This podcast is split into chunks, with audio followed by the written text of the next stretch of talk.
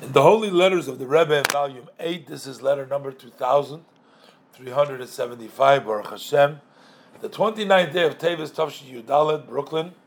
The Rebbe addressed the Rabbi Chosid, etc. Moirenu, Rabbi Yisrael Doiv, Socher Doiv, Sheyichya Gurevich. He was in France. There's some letters before to him.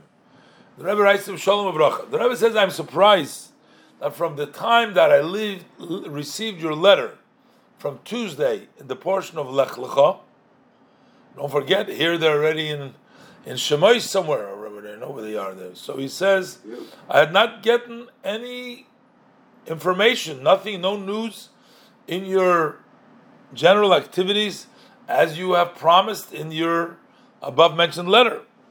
For sure, the Rebbe says this is a sign that everything is in order, but yet it's known, it's known the ruling of our sage lesson memory, which is in Shulchan Aruch, in Yeridei, in beginning, that you cannot rely on the assumption if you can find out.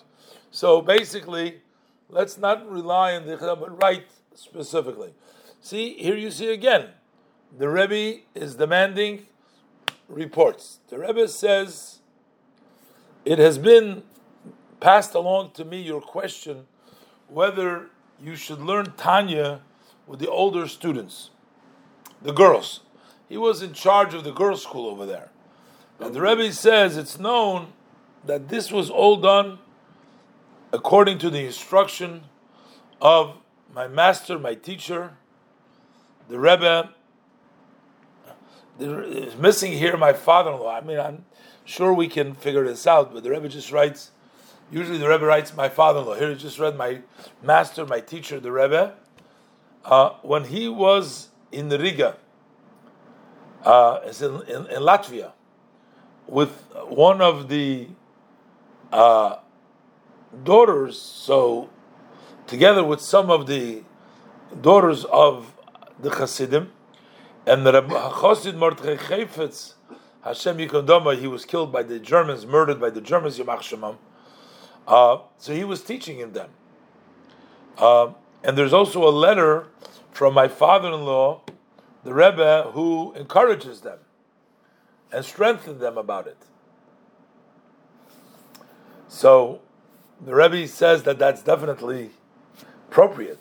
However, the Rebbe says it's understood that the study with them does not need to be in the order, and you should start in the easier, lighter places, and more that serve about the service to Hashem. And then, even according to the Shulchan Aruch, a woman is obligated to read, to study that portion of the Torah because they are obligated in all of the prohibitions and all the positive mitzvahs which are not time bound. So, the what are the positive mitzvahs that are not time bound? So also it comes out that the six mitzvahs, which are constants, which is believing in Hashem, not to believe in anything else besides Hashem, to believe in the singularity of Hashem. There's only Hashem. To love Hashem, to fear Hashem, and not to follow the thoughts of the heart and the seeing of the eyes as they were enumerated these six mitzvahs that are always in the introduction to the book of Chinuch. So, how does one reach this level by knowing the matters that are explained in Chassidus? So the Rebbe says, in this, those areas in the Tanya that speak about these aspects, the easier speak about the Avodah, service of Hashem, that is actually mandatory, and that's actually a mitzvah for the woman to study because this helps them do their uh, their service. So the Rebbe first tells him that he should write to him more often, and the Rebbe says that learning with the Tanya with the girl is appropriate, and the Rebbe adds in a PS over here that he also is giving him a copy from the general letter that has been published in connection with the clear day, the day of our redemption, Yutas Kislev, which the passage which contents is all year is the time, and the Rebbe says you should explain it to the older students